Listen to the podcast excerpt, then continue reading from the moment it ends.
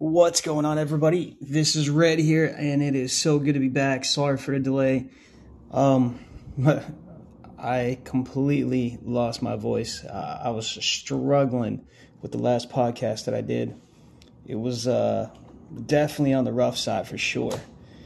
And I listened to it, and there was like this I, I don't know if everybody else heard it, but there's this high pitched sound that came across. So there is that. But Rocky Raccoon, how's it going? But thankfully, my voice is better. It took me a little bit longer than I expected. I end up getting my voice back, and then unfortunately, uh, from a fire inhaling a lot of smoke, lost it again.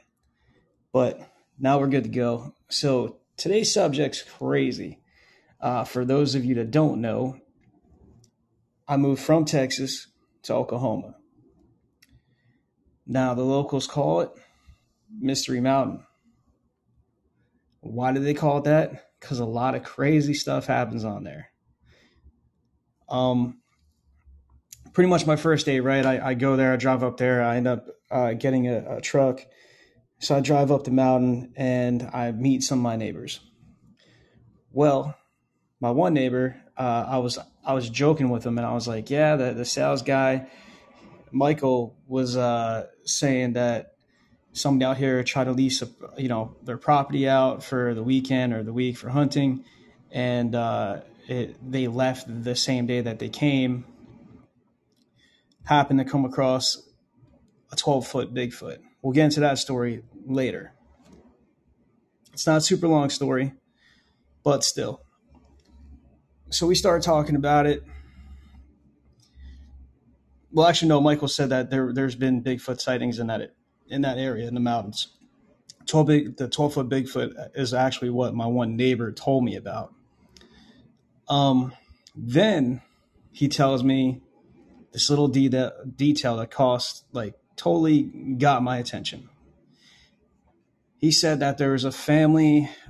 I believe he originally said a five, but when I, from what I'm reading it, I believe it's only a family of three.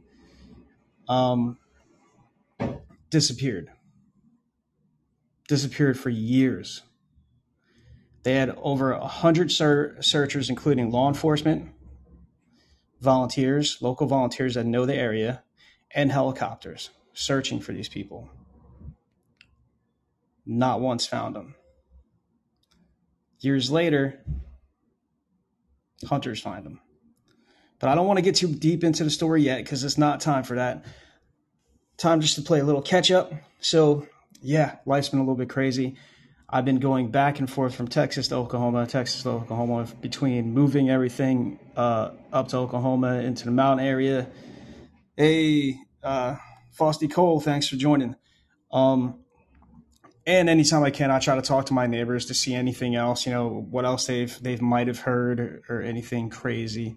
Uh, but today's story is going to be amazing. I'm actually reading from a website. Uh, I'll give you all the name and everything. I'll post it up in um, when I publish it, but I'll also post it up here in the chat section. Uh, so hopefully everybody enjoys. But again, I'm just talking, trying to catch everybody up to everything that's been going on. So I've been going back and forth from Texas to Oklahoma no, nonstop. Finally, I moved a lot of my stuff besides the stuff that's in storage, and that's honestly because I don't feel like driving the eight hours that it would take me to go to Houston to grab my stuff from storage. I do have to go down there and, and get it taken care of, though. Um, and since I have my own business, I've been trying to help some of my old customers here. Hey, Rocky, how's it going? And trying to get everything going. Uh, so just been very busy. Um, but let me tell you, I'm so happy where, where I'm at right now. It's beautiful. The, the, you can't beat the natural, just the, the, the natural views that you get from the mountains. It's the, the ridge lines that you get to see. It's just beautiful. We we actually had a I had a deer on my second day there just come right up to me. It was somebody's pet. It has an orange collar on. I found out later on it was one of my neighbor's pets that they helped raise it. They found on the side of the road uh, with no mama in sight. umbilical, umbilical cord still attached and wasn't ready to fully walk out on his own, and it, they didn't want it to get killed, so they helped it out. Cool story though. Um, so what I'm going to do is I'm going to go back and forth, but first, what I'm, going to actually do is I'm going to post this website so y'all can see where I'm getting this from. I'm going to go. I'm so intrigued by this. I'm actually going to go to local law enforcement and have a talk to them about this and see if I can find out more information. Maybe go to the site where the truck was found myself and go to where they found the bodies eventually. Uh, it's just a, a, crazy story. I honestly can't believe that uh, it's a true thing that happened. Like it seems more of something that you would get from, gee, uh, like one of the mystery shows that are you know the made up type of deal. But nope. All right, so here we go. Posted it. I don't think they can made it. They made it where you could actually click on the link. You might have to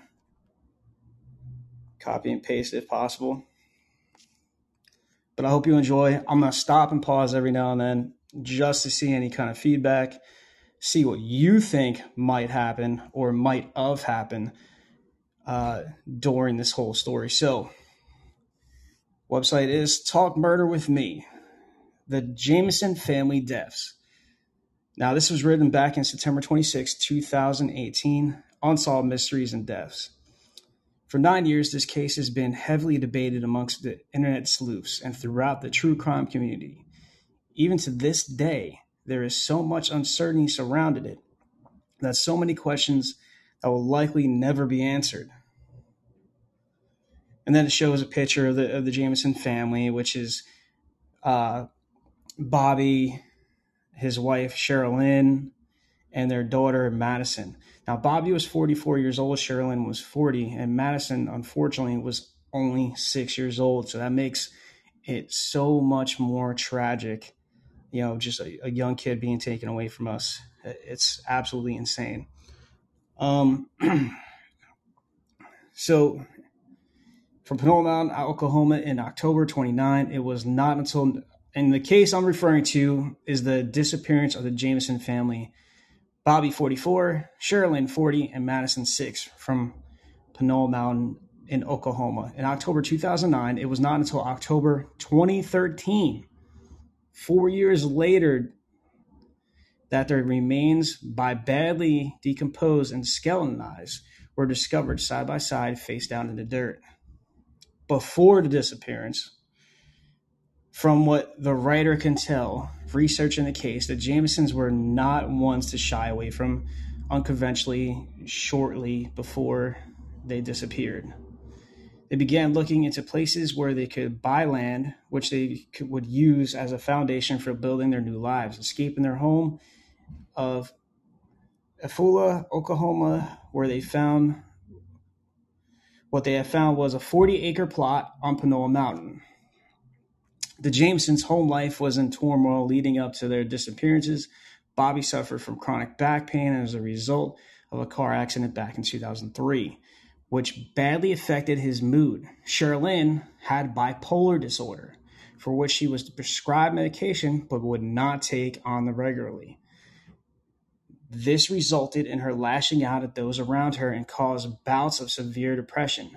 For these reasons, Bobby and Sherilyn's marriage was strained. It was believed that this was one of the main reasons for their plans to move away, have a fresh start, and hopefully another chance at happiness. The Jamisons were extremely private, oftentimes, even though closest to them. See, it's weird because it, I'm trying to read it word for word, but there's they're missing some words. So I'm pretty sure what they meant to say. Oftentimes, even those closest to them uh, did not know what was really going on in their lives. Bobby, uh, both Bobby and Moore Sherilyn were very were very religious and heavily involved in spirituality. However, the two were paranoid that their home was being invaded by spirits. They became acquainted with the preacher, whom they confided in regarding their concerns. Sherilyn believed believed that spirits were coming in and talking to Madison as Madison was talking regularly to somebody called Emily, who was not there. However, this was likely a coping mechanism for Madison to deal with the turmoil in her life. Um, so, so listen, I, I, know plenty of kids that had their, um, you know, make believe friends. I don't really see anything wrong with that unless it was, you know, unless maybe her make believe friend Emily started saying, telling her to do things that you just should not do, you know, endanger her, endanger the family, stuff like that. Um, but that does not seem like that's the case on this. So that's what pretty much uh, got me um, like trying to figure out why they. I, I guess I, I, I can understand they kind of did it for like a filling type of deal. Um, but to me, it's very interesting that they they they mention that kind of maybe as a way out, also because her mother and father were saying that there's some kind of spiritual, you know, harassment going on. That they believe that they're getting harassed by evil spirits. Um, even to the point where I guess they start talking to the preacher, and you know, we'll we'll definitely uh, find out from there. But here is the rest of the story. Sorry for the pause. I was trying to had somebody pop up ask me about the podcast. So I just shared it with them.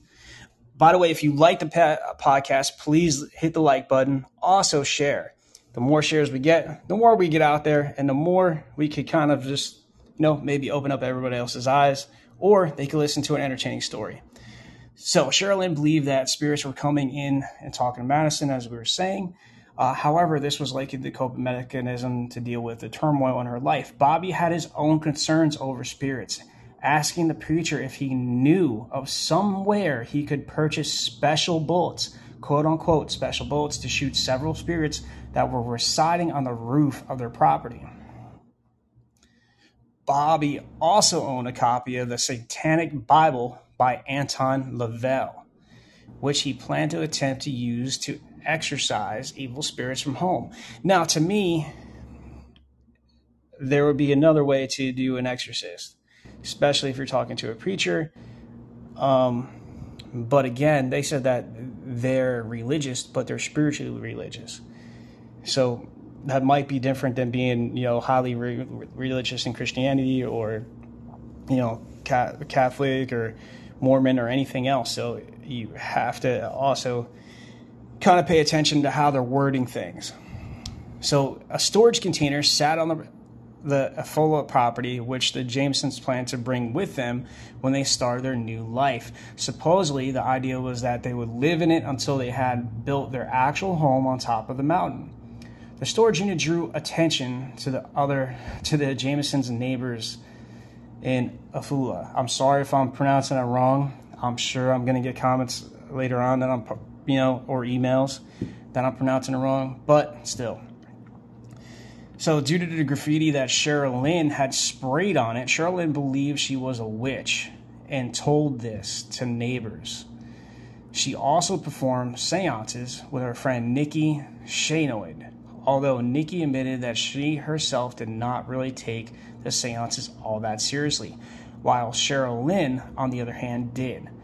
On the storage unit, Sherilyn had written strange ramblings about her black cats being poisoned and that witches did not like it when their cats were killed. She was convinced that someone from the neighborhood had killed her cats and did not hold back from letting people know about it. Unsurprisingly, this made neighbors very uncomfortable, and they did their best to avoid the family at all costs. In the end, this worked out well for Sherilyn as she really just wanted to be left alone. So they have a picture of the, the storage container. Um, says God love on it. it says oh, looks like it says Odin, O T T O N. Um, and then everything else that she put on looks like it got blacked out, and they just said we're, we're uh, you know that they filled other stuff on it. So it's not actually her writings on there anymore that I could find, at least not in this picture. Um, but that is uh, They have a picture of it. There's nothing really crazy. Like I said, it says a couple things, but everything else you could tell was blacked out. Several weeks before the disappearance of the family, the couple decided to take in a male boarder to help with heavy lifting around the house, given Bobby's back pain. Soon after moving in, however, the boarder began to make Sherilyn increasingly tense. Sherilyn confided in Nikki that while Bobby was out, the boarder had sat down next to her on the couch, got up close to her face, and told her that he was a white supremacist and was diagnosed, or I'm sorry, disgusted by her because of her Indian blood. Sherilyn was part Native American, feeling extremely uncomfortable. Sherilyn fled to another room where she retrieved a gun. On her return, she pointed at the man's head, telling him to get off the property and never come back. He refused to leave, which increasingly upset Sherilyn. To scare him off, she shot several rounds of bullets at his feet, eventually forcing him out. Sounds like a charmer, no? He sounds like someone who might hold a grudge and wish harm on the Jamisons. However, when the FBI managed to track him down and questioned him about the disappearance, he had a solid alibi and was ruled out as a suspect. So, to me, right, with it being a murder case, or really nobody knows if it's a murder case, but a disappearance case, missing persons case. Um, to me, I would look a little bit deeper. So he may have an alibi for where he was, but what if he got somebody else to do the dirty work? All he did was have to point the finger. I think it's a possibility, especially in the group that he's from. So for me, I would still think he's a suspect, and maybe, I mean, to me, one man's not going to be able to kidnap a whole family. I mean, like, I know it's only three people, but grown man, grown woman. Uh, Sherilyn obviously has a, a gun, has a weapon. So, what would you think happened? You think he might be one of the suspects? I think it's definitely possible for sure, um, especially with the group that he's in. Disappearance of the Jamison family, October 16, 2009. According to family and friends of the Jamisons, it was not uncommon for them to disappear for several days without really notifying anybody.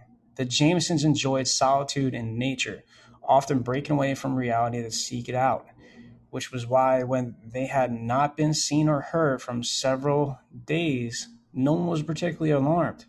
On top of this, the family had informed the Madison school that they would be withdrawing her as they were moving away. Hence, the school never asked her why. Eight days after anyone had last seen or heard from the Jamisons, on the 8th, hunters reported an abandoned truck on the top of Panola Mountain and reported it to police who determined it belonged to the Jamisons. The truck was locked and appeared that all of the family possessions, including their dog Macy, were inside. So dog was left inside by itself. All the family possessions left inside by itself. Macy was miraculously still alive, but extremely malnourished, having not eaten in a number of days. Authorities freed Macy from the truck, bringing her to live with Bobby's mother. Now, here's the t- they, show a picture of the top of Panola Mountain where the truck was discovered. But they have, see, they have one truck that looks like it was ran over Bigfoot style. So who knows if this is actual footage. And then they have one, two, three, four. Yeah, the other ones are definitely not it. They're all parked by each other like they're getting ready to, you know, party. Police recovered a number of personal items, including their cell phones, so they left the truck with no cell phones on them. Sherilyn's purse, Bobby's wallet from the truck. Police figured that the family must be lost somewhere in the woods as the trees at the top of Panola Mountain are increasingly dense and the terrain uneven. They're difficult to navigate. See, here's part that I don't fully thank you for the like, appreciate it. Uh, here's the part I don't fully agree with So they're saying because it's difficult to navigate, they might get lost. Now, if you don't panic, you keep your bearings, it's really not that hard. I live in the same mountain range. Yeah, we have trees all around us, but if you're outdoors people and people that love nature, which it seems like these people were for sure, um, you know that the sun rises to the east, sets to the west. That can help you navigate all by itself. But if you go in the forest, you go into the woods, you also notice certain things. There's big giant boulders that you could you could look at as a marker or trees that might be, you know, bent in different shapes, going different directions. Something that's out of, you know, completely out of character for the rest that you use as navigational, you know, marker for yourself.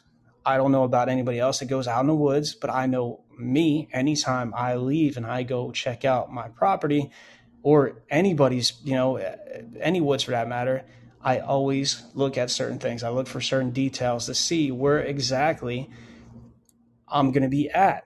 So if I see something that's a little bit out of character, I use that as a marker. All right, cool. We got a stack of rocks right here. So I know I'm going to pass this on the way home or the way back keep on keep on going keep on going and then you just look at certain things and that's how you find your way back hey what's going on brother thanks for joining so it really it intrigues me that that's that's the word that they're using because I think they're just trying to be rational and maybe find a reason for the family to disappear the way they did. So let's see what else they have to say. Um, here, police used Bobby and Sherilyn's cell phone GPS's coordinates to map out the family's movements. The GPS led them up a hill where they discovered small footprints that clearly belonged to Madison. Now, this is back into the 2008 period. So they they still didn't find the bodies. They just found footprints at this time. Once they arrived at the top of the hill, they discovered a picture on one of the cell phones that had been taken of Madison it is difficult to read her expression in the picture. Opinions are somewhat divided regarding emotions when the picture was taken. She, they're talking about Madison's emotions while she was taking the picture. While some say she looks as tough as though she's about to start laughing, others say quite the opposite, that she's about to cry. It is even believed that some that photo was not taken by either her parents because she is not smiling in the photo and the way her arms are positioned suggests she was uncomfortable. I personally, I personally don't see the pictures are a, as a particular strong piece of evidence, given that it's pretty hard to tell from the photo what she's thinking. I feel like if somebody was, and this these aren't my words; these are actually the writer's words. So they feel like someone she was afraid of or felt threatened by was taking a picture. She would have just looked downright scared I don't think a six year old girl would try to mask these kinds of emotions. So they they show the cell phone photo of, of Madison on the hilltop that was taken.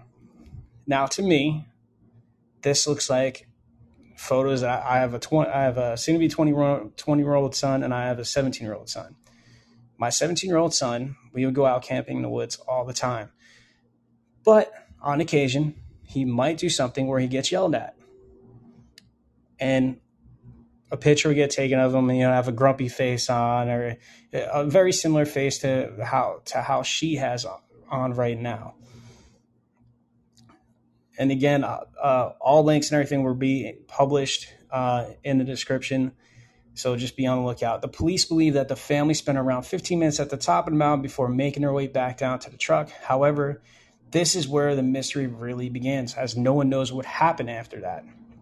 The police conduct a massive search the next day, the 17th, involving search dogs, over 100 law enforcement, and members of public on the ground in helicopters. However, they failed to locate the family. Police continue to search the truck for more clues as to what may have happened. They did, in fact, discover a number of promising leads. Under the front seat of the truck was a bag containing $32,000 in cash. They also discovered, and this is they're they're calling it an extremely hostile and hateful 11 page long letter by Sherilyn to Bobby. The letter expressed that Sherilyn felt that Bobby did not care for his family and did not need them, criticizing Bobby for being a hermit. So November, November 16th, 2013, about three miles away from the spot, and this is years later now. So before we were in 2008, now 2013's popped up. No, we were in 2009, sorry. 2013's popped up. It's just over a year later.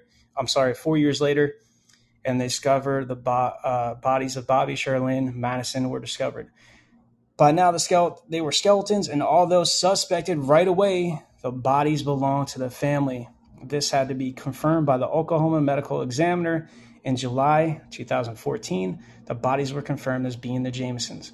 They were so decomposed, though, that medical examiner was unable to confirm causes of death.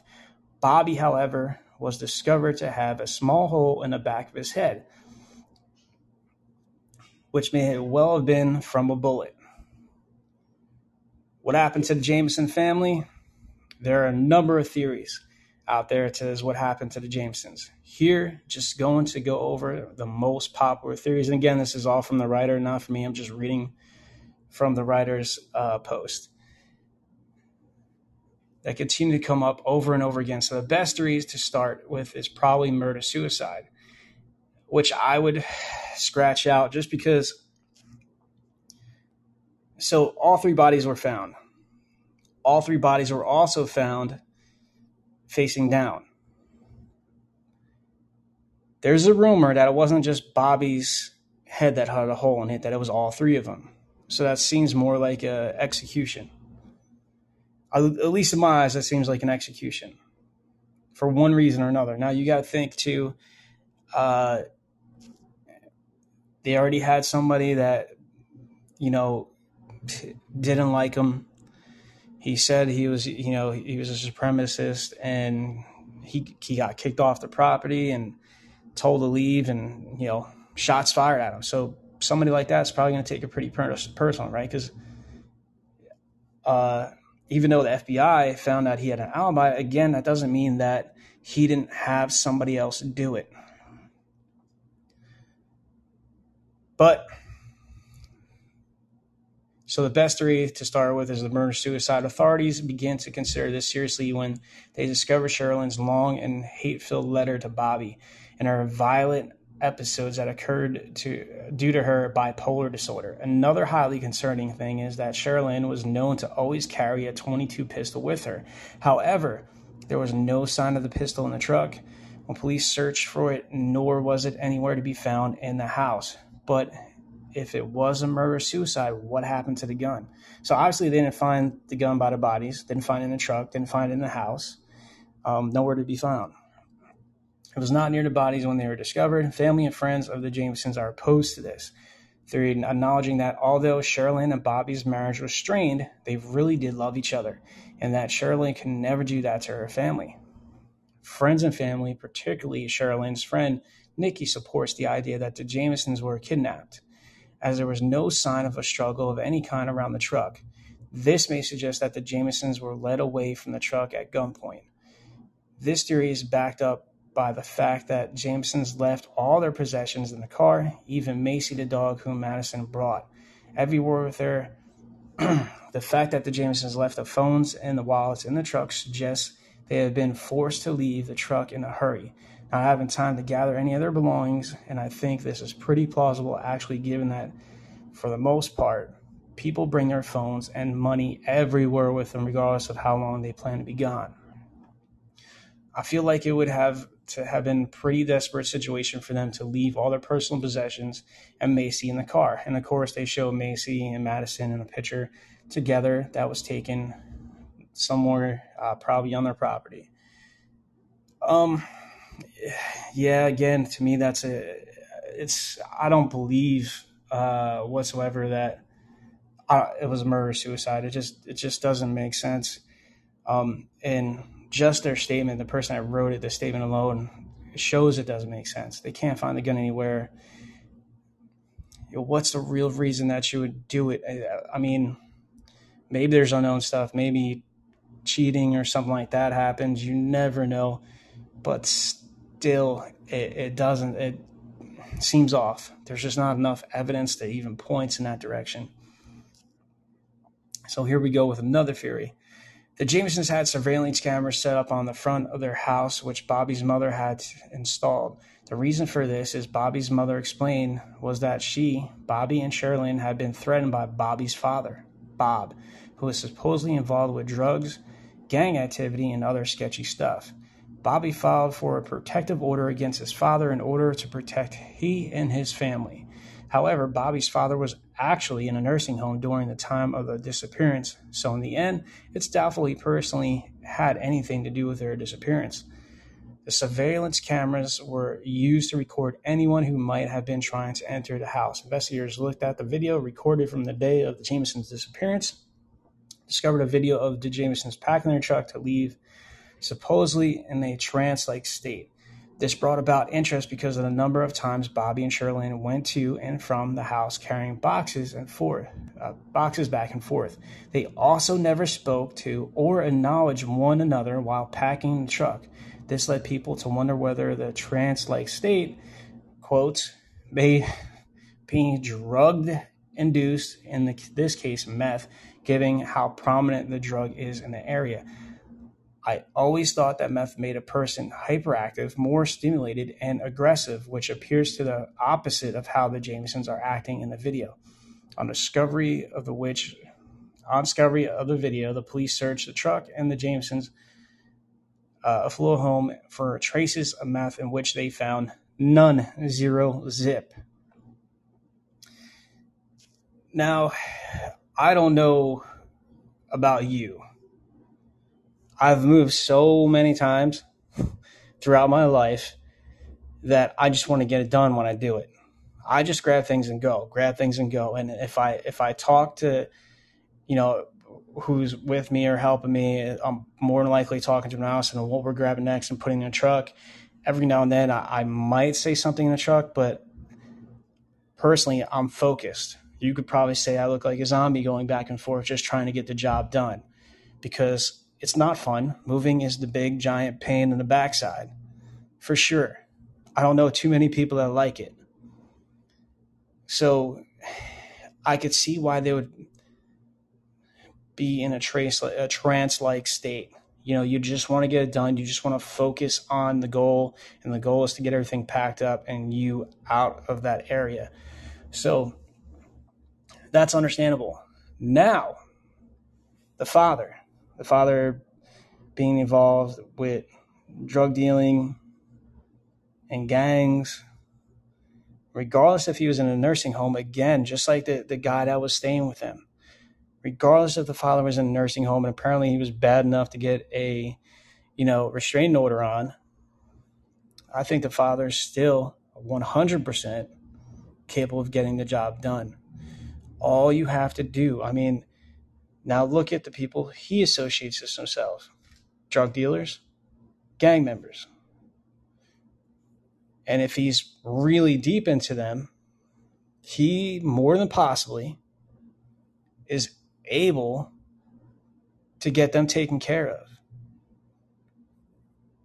And anybody smart enough,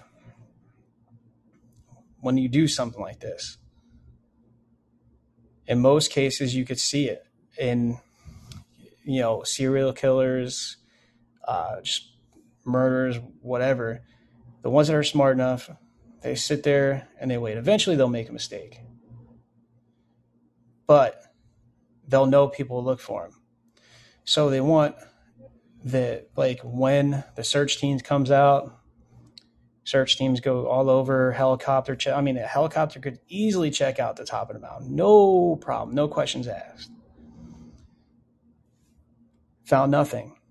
But what it doesn't say in this this story so far, and what I did find out because it's what brought me to this story, is that they were found in the same area that searchers, search and rescues went looking for them. And they're found years later in that position that they were executed. Also, another story that I part of the story I found and listened to was that they all three execution style. And this is all I listened to from my neighbor who was local to the area, who knew about this whole thing. Like it, it was a very big story, especially since it, it's a small town, small town area. So huge story. Everybody knows everybody. And you know, you need to find out something. That's a, that's a way to find out. So you know that this place was searched, found nothing. Four years later, a tiny bit over four years later, bodies were found. So what does that say?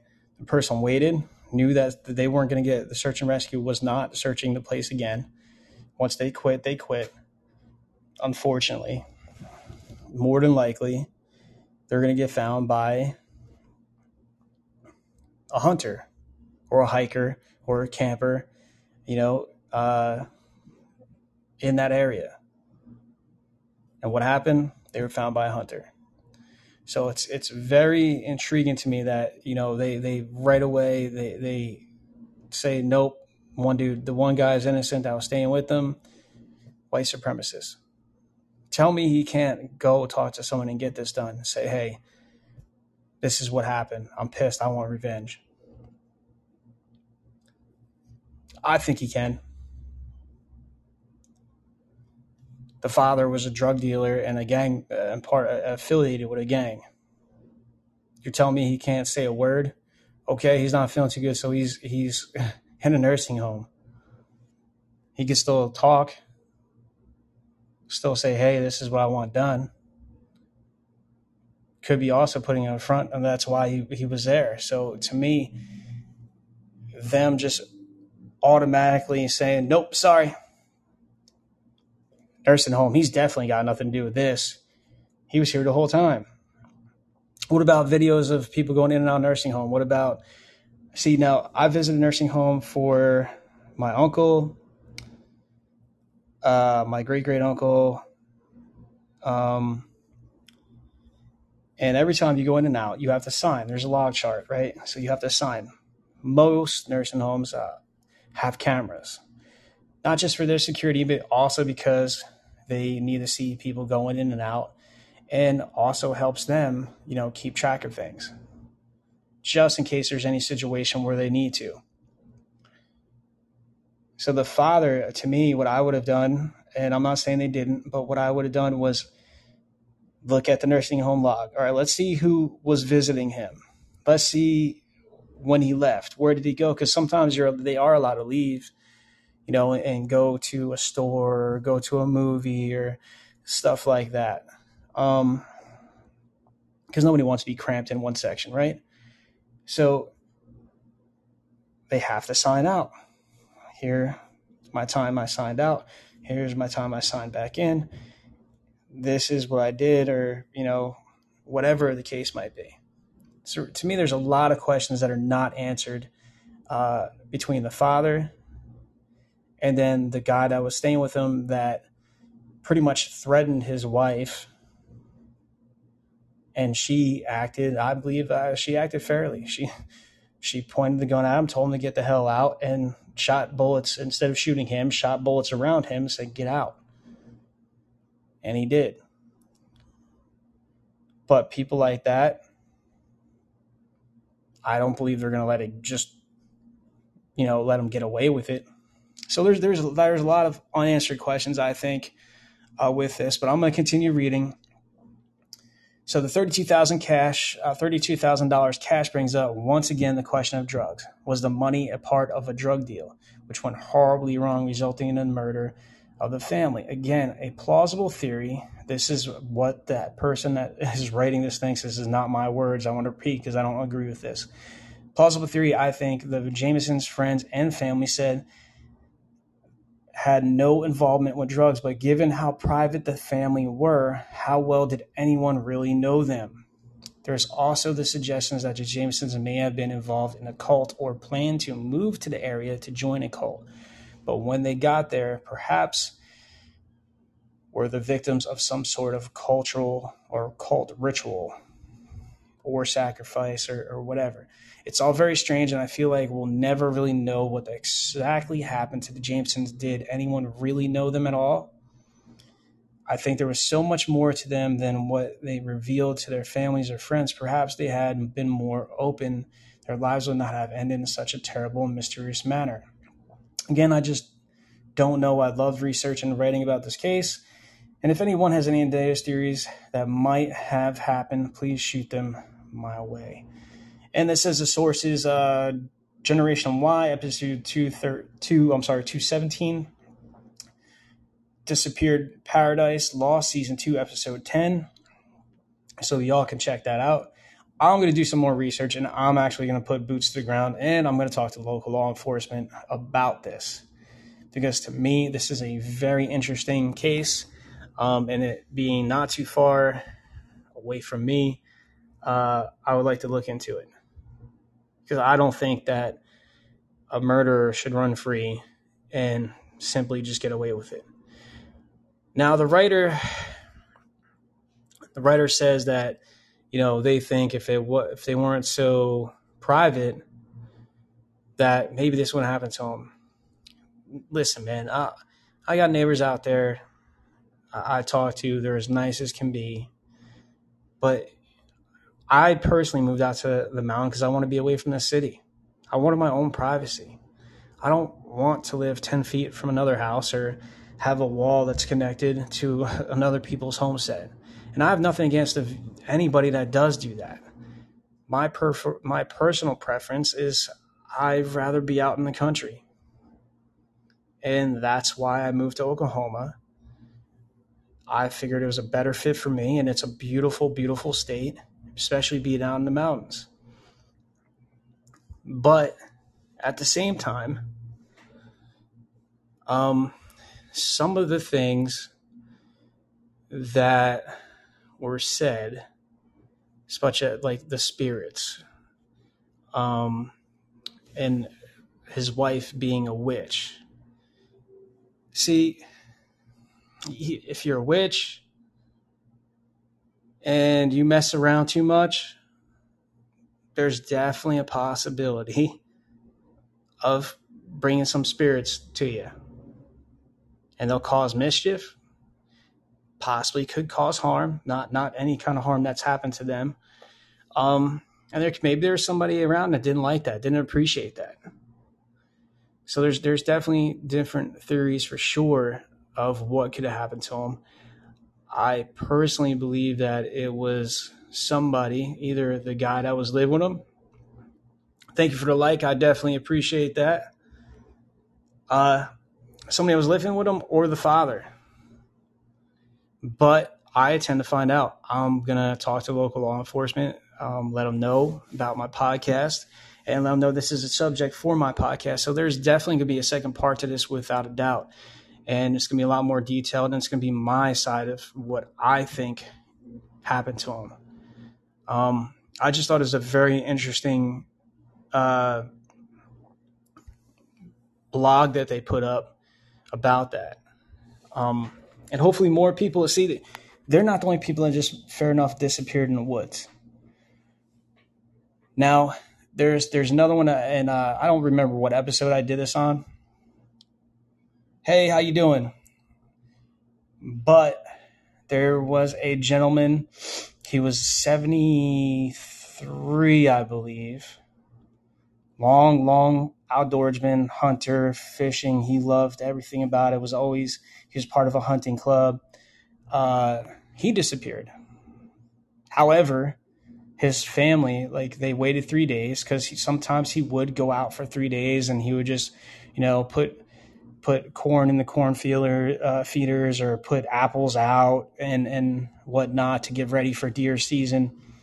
Um, but once they hit the fourth day, they're like, no, he checks in most of the time. They tried calling, calling, calling, couldn't find him. Uh, couldn't get a hold of him. So the wife, the son goes out to the hunting club, see if they've seen him. Hunting club members say, oh, yeah. And they they also have a logbook. And they said, hey, he uh, signed in at this time uh, said he was going to this section and uh, you know putting putting food and, and whatnot in the feeders. They find this guy's truck. Now, just like this couple had a dog, the, this guy actually had a dog. This dog went like the, like the girl. It's strange occurrences, but like the girl, the girl never let the dog leave her side. The dog was always by the little girl's side. This gentleman had the same kind of relation with the dog. The dog never left his side. It doesn't matter if he was going out to going to the feeders and doing his thing or going fishing, going on the boat whatever he was doing, this dog went with him. When the truck was found, most of the food bags were all still in there, untouched. The dog was still the dog was in the car. His wallet was in the car. I believe they found the keys in the car.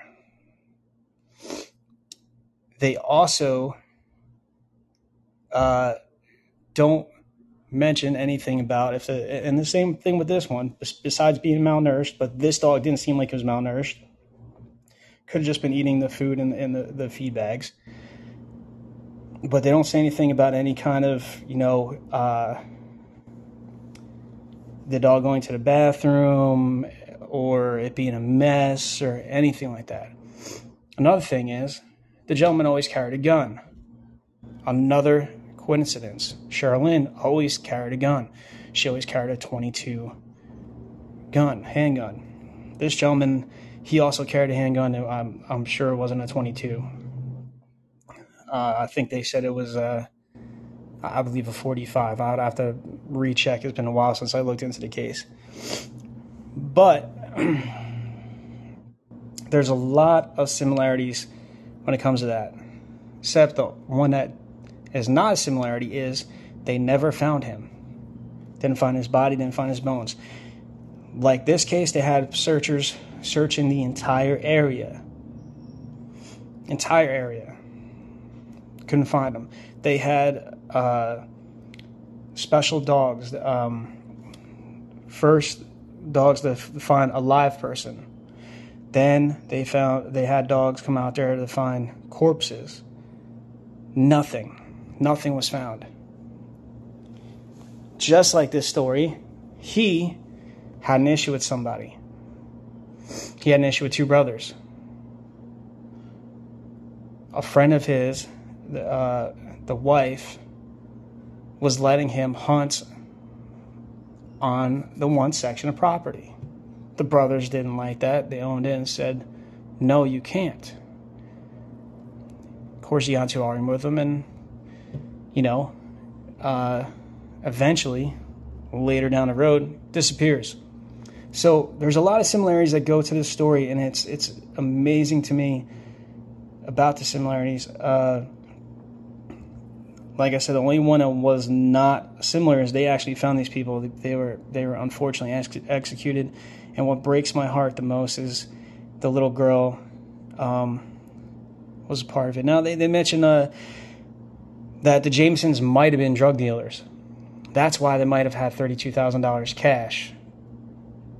Well, I don't know about you, but I'm I'm I'm 99% positive that if that was the case that they were going to meet up with somebody, they would leave their daughter home or have somebody watch their daughter, which apparently wasn't hard for them to do. That the mom sure gladly watched the daughter. So again, I, I don't think that's a good theory. I do think that possibly it could have been used as a setup. Or maybe they just saved that money because, listen, I don't know how many of y'all do the homesteading, but when you first get started, you definitely need a decent amount to do these things. You need a decent amount of, uh, amount of money to invest in stuff that you, you need money for either a cabin, camper, or they use the storage unit and they turn that into a home until they build their home on site. You need money to get a water system hooked up.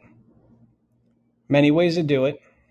I don't know if they have water on their land or if they had to go out and get it, but there's many different ways to do it. They also needed money, you know, for a lot of other things to straighten out their property. Maybe they needed lawnmowers, maybe they needed chainsaws, maybe they needed, you know, whatever. Maybe they needed a uh, a bulldozer rental, you know, Rent, renting a, a, a, dozer or really any kind of heavy machinery costs a decent amount of money as well. And more than likely, if you've never really worked the machines before, for a lot of people, it might take longer than a standard week to get the job done. So there's that. Um, but as always, before I go any further, I just want to say if you have any encounters, whether it's paranormal, whether it's cryptids such as Bigfoot, Dogman, like this this 12 foot Bigfoot that was apparently seen in the area, or UFOs, aliens, whatever it may be, or even conspiracy uh, conspiracy theories, or a missing persons case that you might want to listen to, might want to get some little bit more attention brought to uh, definitely send me an email. My email is miapodcast at protonmail.com. Again, that's miapodcast at protonmail.com. Please do not forget to hit the like button, the follow button, and the share button. I definitely appreciate everybody that does do that. This will be published, and when it gets published, it gets published on all types of platforms from Apple Podcasts to uh, smaller ones I never even heard of until like I actually looked my own podcast up. So it's been hey man, if you if you've had a couple, man, go ahead and send me an email. We'll go through them. Um, and if you want to be on the show, you could be a you could be a guest on the show, and you could tell uh, and talk about the stuff you've seen. If you are maybe a little shy away from that, we could do it where me and you have to we'll have to go back and forth a little bit because I'll have to ask some questions uh, and I'll just read what your story is. I prefer you be live on the show. This is a judgment free zone, and anybody that does have anything negative to say gets kicked off right away. I have uh, absolutely zero tolerance for people that act foolish on my show. But again, that's MIA podcast at protonmail.com. I'll also be putting up the links for our Twitter account, which is Monster America on Twitter. You could also look us up at Monster Investigators of America on Twitter. Either or, we pop up.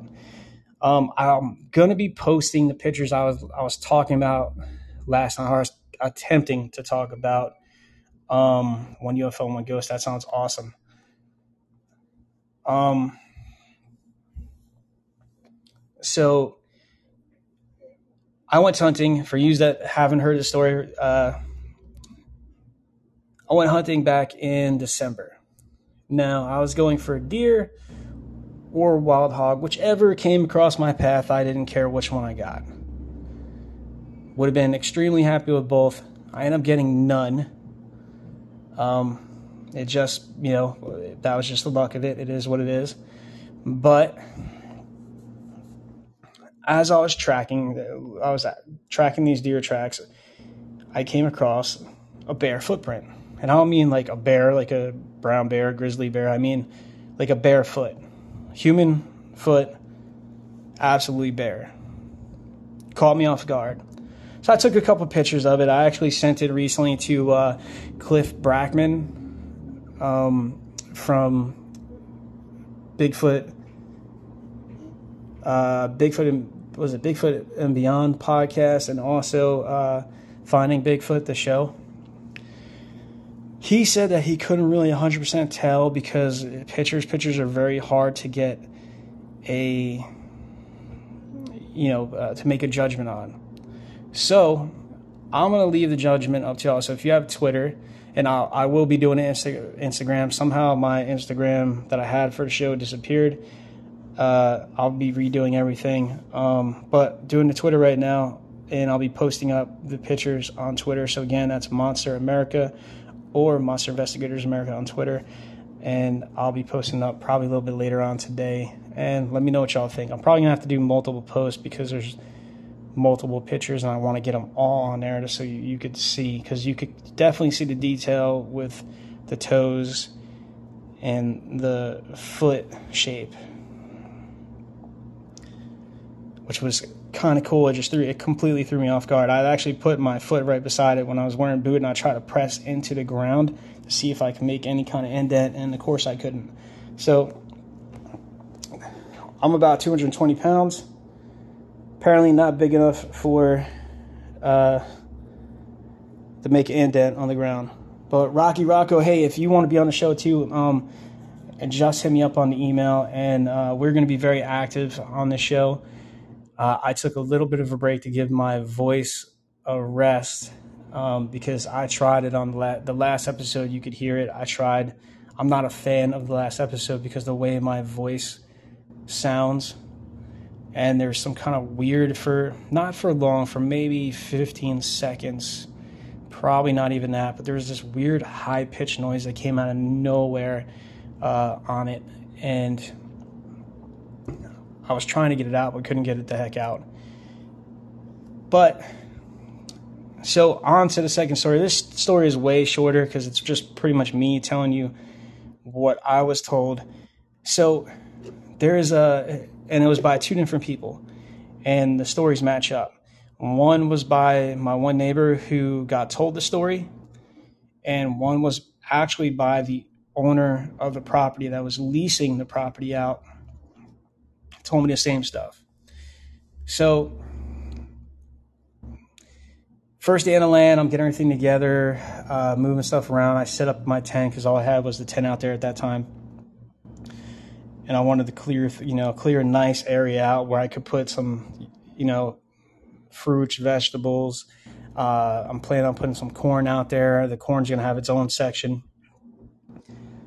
Well, my one neighbors came up. They had they're they're on a ATV, a four wheeler quad, whatever you want to call it. And uh, you know, introduced myself to them. They stopped, said hi. My dogs, of course, are barking at them, and they finally showed up. We got the chance to talk, and they're like, "Oh yeah, the, you know, it's a beautiful piece of property. We just want to introduce ourselves." You know, hey, our names are such and such, and I was like, "Oh, great, that's all. You know, very nice to meet you. My name is, you know, they call me Red." Uh, and they're like, "Oh, so where did you, you know?" I'm like, "Did y'all buy the land from Classic Country?" And I am to give them a one up. Listen, if anybody, they didn't pay for this, just to let you know. I wish they did, or gave me a discount or, or something. But, and I'll put the link it too. But if you're looking for your own land, whatever the size, they have stuff that's just like two acres. They have stuff that's over 86 acres they have uh, stuff in Texas, Oklahoma, uh, Tennessee, Kentucky, and there's a couple other states. I'm just, it's just not, uh, can't think of them right now. Um, but they're a great company, and it doesn't matter your credit. Your credit is not a factor in this, period. They have different payment plans, different down payment plans and if you choose the one that's 199 of course you're going to pay you know more of the top price but you could pay $200 down and then you're paying x amount a month. So the, the way it works is say there's the extra $200 down and then a 199 closing cost. That's all you pay. That's all you have to pay. And then after that you do the monthly cost so to me, that's an awesome deal. I know I don't know if you guys want your own property, but let me tell you, this company is amazing. I like them a lot, and they, to me, are, are just really trying to get land into the hands of the people that, you know, might have a little bit of a struggle with their credit. The thing is, you have to pay your bill. If you don't pay your bill, you're not keeping the land. Period. They're not like a bank and this is how it works. They're not like a bank. If you don't make your payment on time, they give you a chance to make your payment, and then they'll give you, you know, you have to pay X amount of money for late fees. But if you don't make their payment, they take the land back, regardless if you live on it or not. Again, this is something that has to get paid. They don't care. Live it on or not, has to get paid. But they have different tiers. So me myself, I put a thousand dollars down. I'm paying 375 a month for 19.2 acres of property on a beautiful mountain in Oklahoma. Couldn't be happier with it. So classiccountryland.com is if you want to check it out, go ahead. Again, when I publish this, I'm going to put all the links um, and attach them to from the story so you can take a look at the pictures. Uh, also, Classic Country Land, I'm going to post a link for them and just tell them that Red sent you. You, uh, you talk to Michael. Michael's a great guy, he'll help you out. Um, he even sends you like a little uh, thank you video. And um, you know, just to be a landowner. It's something different. And in these days and times, really, with all the craziness going on, uh, I think it's the perfect time to get yourself a piece of land where you could, if need be, go to and, uh, you know, be able to take care of yourself and your family. But anyway, back to the 12 foot Bigfoot. So we go in and I'm like, oh, yeah, my guy was Michael and he's like, "Oh yeah, Michael, yeah, he's a good guy. We know him. Um, we we used him as well." So I was like, "Oh really?" I said, "You know what's funny?" I said, "Michael was saying, watch out for Bigfoots out there," and Michael doesn't know that I have a podcast that's related around all this stuff. You do uh, you do have to pay the taxes on the land. Depending on where you're at, you're not paying a lot of taxes. It's not a lot at all. Um, so to me, it's still worth it. And a lot of times you don't really even have to pay the taxes because you could go and get a uh, tax reduction. Like I'm, I got right now I only got one goat. I got three more goats coming, um, and I'm gonna of course breed them and uh, sell baby goats. I'm also gonna use the goats for goat milk to have a supply of milk. I have uh, chickens, but you know you know, for eggs, stuff like that.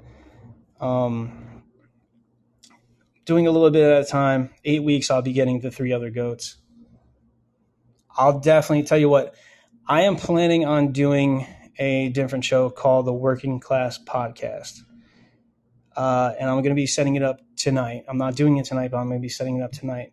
But if you follow me on Twitter or if you text me or you, you send me an email, I will make sure I keep everybody up to date on when I drop the show. Um, and that is going to be a show of itself, working class podcast, completely separate from anything you know whatsoever. But it, it is a great thing. But anyway, they're like, so they start laughing, and I'm like, I was like, I was explaining to myself, I laughed a little bit because he doesn't understand I have my own podcast and it's called Monster Investigators of America. And they're like, "Oh, really?" And then they then they decided that they got a little bit more comfortable with me and they wanted to. Uh, I, I think I'm going to do that as well. Um, they got a little bit more comfortable with me and decided they wanted to tell me the story about something that happened to one of their like uh, with one of their friends that were leasing land. So I was I was like, okay. They're like, well, they were driving a, a Charger. Now, if you see in the area I live, a Charger is not a good idea to bring this. If, if you like your Charger and you care about your car, don't bring it up this mountain. Certainly don't bring it down this one path where they had to go to. Rent a truck for the freaking, you know, weekend that you're going to lease the land and go hunting and make sure you insure it because there is a, definitely a possibility you can mess it up. But on this land, if you go straight, there's there's my land. If you veer to down to the left, there's this hill that goes down and leads starts leading towards down the mountain. It takes approximately about from that way. It takes about 35 minutes to get down. From the way I go, it takes 25 minute trip to get down the mountain. So they're taking this one way down. Now this one way is so rough. Even in my truck, I don't want to take it because I don't want to beat my truck up that badly. Not saying the way that I have is great, but it's a little bit more easy on a vehicle. Not much, but it's definitely a little bit more easy on a vehicle. So that's the way I go. So they're like, yeah, him and his wife, they're leasing out the land to go hunting for for the weekend, and um, they're driving as they get all the way down the bottom. Now it's getting late because they didn't get here late. They didn't expect it to be a 25 minute, you know, trip up the mountain, and then they have to take a, another trip down towards where this property is. So they're coming across. They turn out. They're, they're in it in the car, and it's dark out. And as they're going around this one turn, the wife screams look up, headlights shows from what they're saying is a 12 foot Bigfoot. 12 feet tall, Bigfoot. That's huge. Straight gigantic, right? So they they don't care about the lease anymore. And instead, what they decide to do is that they are getting out of there as fast as possible. So they beat the heck out of their car getting out of there. They call up the lease owner and they say, "Hey, you could lease this out to somebody else. We're done. We're going. We're going. We're, we're driving to Florida. We're out of here." Because um, they were they were just making stops on their way. They were planning on going to Florida. They were just planning to go a little bit, you know, later. Uh, but this scared them so bad they decided that hey, you can lease this out to somebody else. We're, we're not going. We're seeing a 12 foot Bigfoot scared the daylights out of us. So that's the story that I got from my one neighbor. Well, my other neighbor, who actually leased out the land, he was the one that leased it out to them because I brought it up, and he goes, actually, that land was mine. That was me that it happened to. He was I, I was leasing out to this couple they're going to be here for a couple days, do some hunting, you know, relax, enjoy the outdoors. And they got here later on that later on the night and seen a 12 foot Bigfoot. And the wife was scared. I said, I, I was like, really? I said, that's crazy. I said, they were saying that they were in a like a Challenger or something on a Charger. He's like, yeah, they were in a Charger. He was on this mountain. And I'm a country boy. I've driven cars. I'm guilty of it. Like in the woods, beat them up, trucks. It didn't matter when I was a kid. When I was a kid, I just wanted to be out in the woods and you know, all, me and my friends, we'd go in the, you know, mudding is what we called it. You know, fresh rain, we're out there. Fresh snow, we're out there just having a great old time. But he said that they were in a charger in the mountain and they took off as fast as they possibly did, they could, did not care. That normal, you know, 35 minute trip turned to a quick 10. Going down the mountain, getting out of there because they did wanted nothing to do with what she seen, which was a 12 foot Bigfoot. And when he confirmed that, the same exact story, I was like, "What?" He's like, "Yeah, man." And he goes, uh, He's like, I'm not saying that I believe in it. And he goes, the only reason I'm not saying that is because I'm a guy that has to see stuff for myself. He goes, I've seen, definitely seen UFOs in the sky. He goes, if you look up in the side on a clear night, you're going to see some stuff. So I was like, wow. Um, so you're, I said, you're not saying no to it. You're just saying you need to see it to believe it. And he says, yes. I said, all right, I, I can understand that. Uh, but it's a prime area too. You got the mountains, so we have, you know, white-tailed deer, great food source. We have turkey, another good food source. We have brown bears.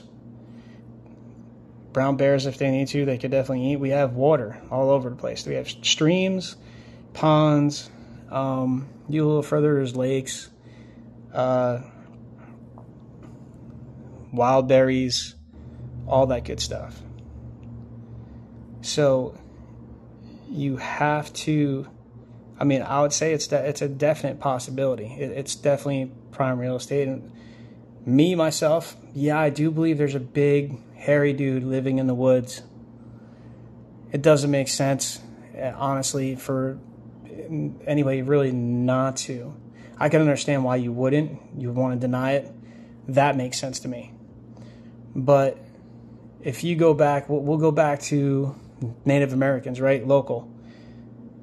Native Americans for thousands of years, not hundreds, but thousands of years, have a history with these creatures throughout the country, throughout Canada, have a history with these creatures. All right, they call them the forest giants or the guardians of the forest, or uh, you know, some some had decent relationships with these. Some call them the lost tribe. Um, some tribes also have very intense relationships with these creatures. They went to war with them because, you know, they're stealing the kids and the, and the women. And of course, you know, they're, they're wild, they're, their actual, you know, game. So the history's there. So let's go, let's take it back a little bit more too. The Vikings. You know, I'm sure everybody knows the show The Vikings, right? And they got a new show called Vikings Valhalla out. They also have a show called, um, well, now it's Seven Kings Must Die, but it's from, uh, oh, what is that show? Uh, oh, I can't believe it's one of, honestly one of my favorite shows. I, I do like it a lot. I can't believe they're they're ending it, but uh, uh, the Last Kingdom. So those Vikings also have a history of, of seeing these creatures. And even state when they landed, who, who landed way before Christopher Columbus. Um, when they landed, they also uh, seen these creatures here in America. So it would be very, very, to me, it would be kind of foolish to think that they're not out there.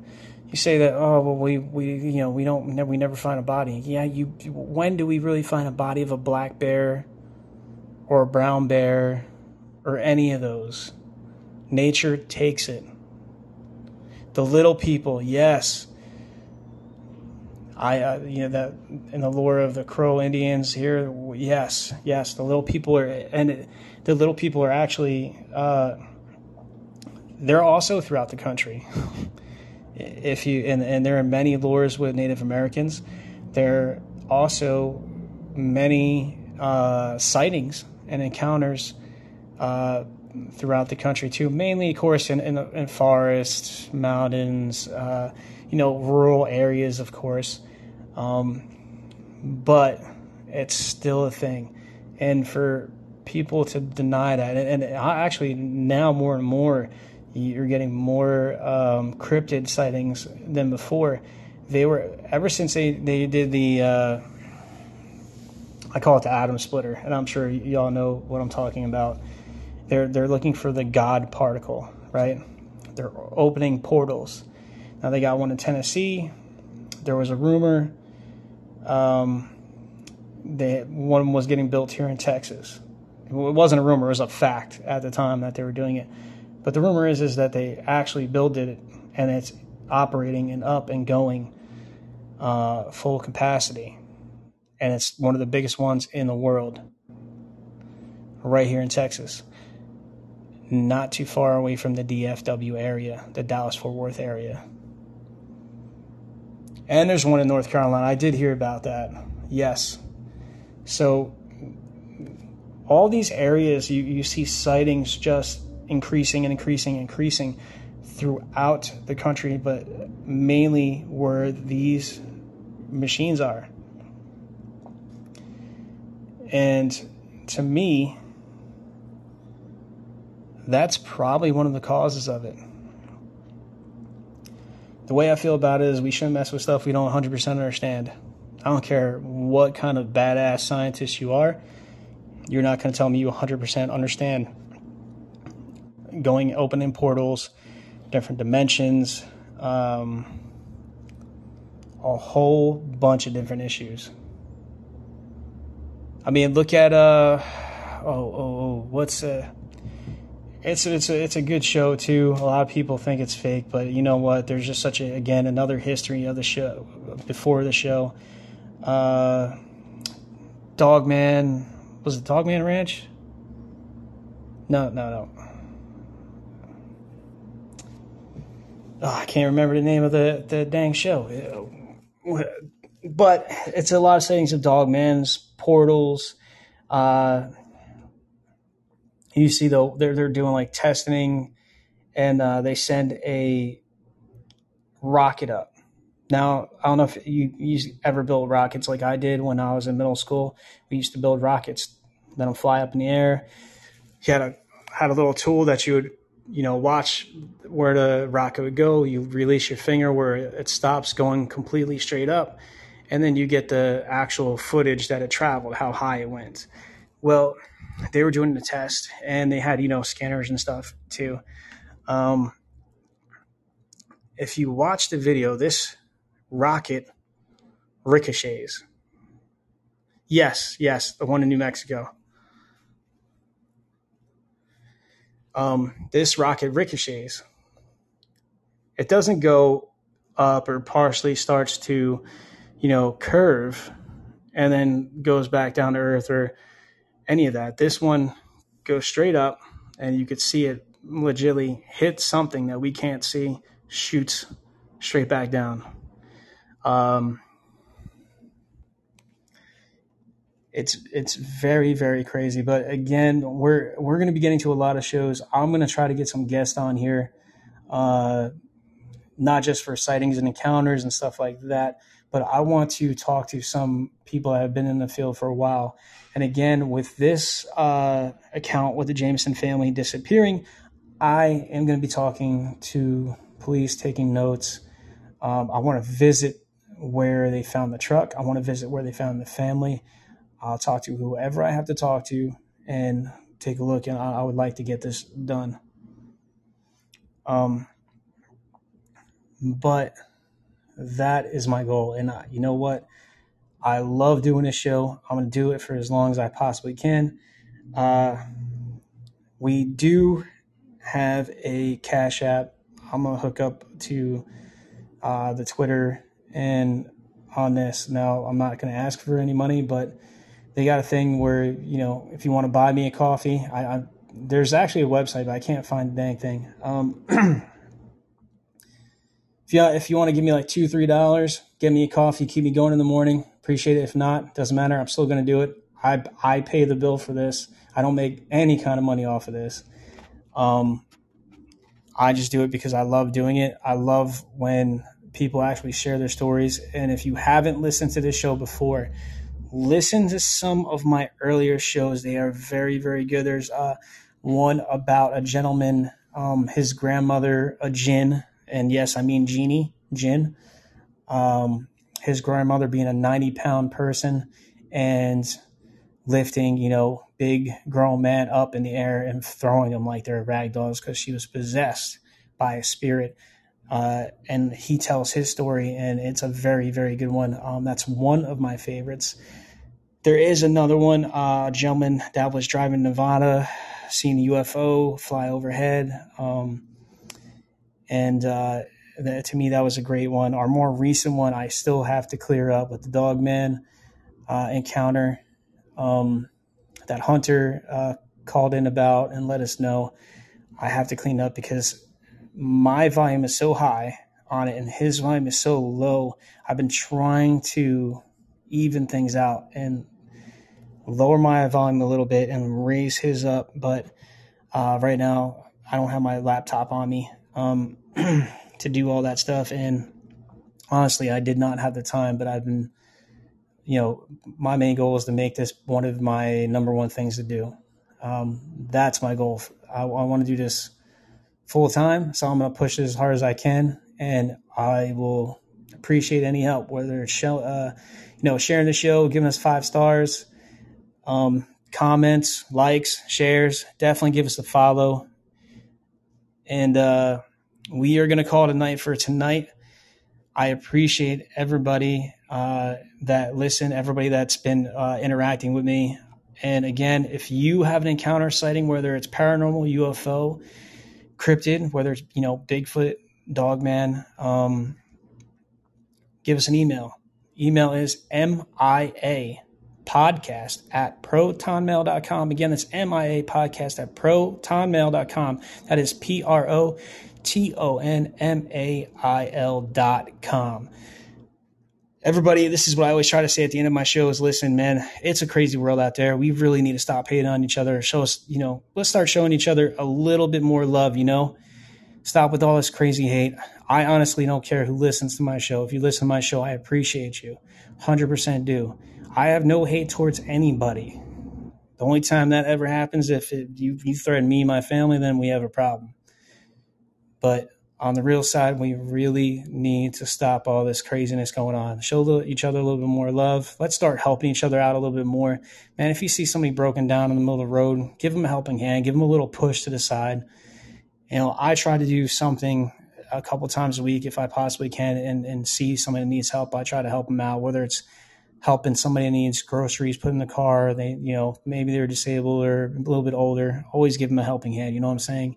It's really for the best uh, so whether you see a little old lady needs help crossing that road, go ahead and give them a helping hand. If you see an elf on the shelf that needs help reaching that top shelf, go uh, go ahead and help them out. So this has been Red. It's been a great talk. Until next time, everybody. See you on the flip side.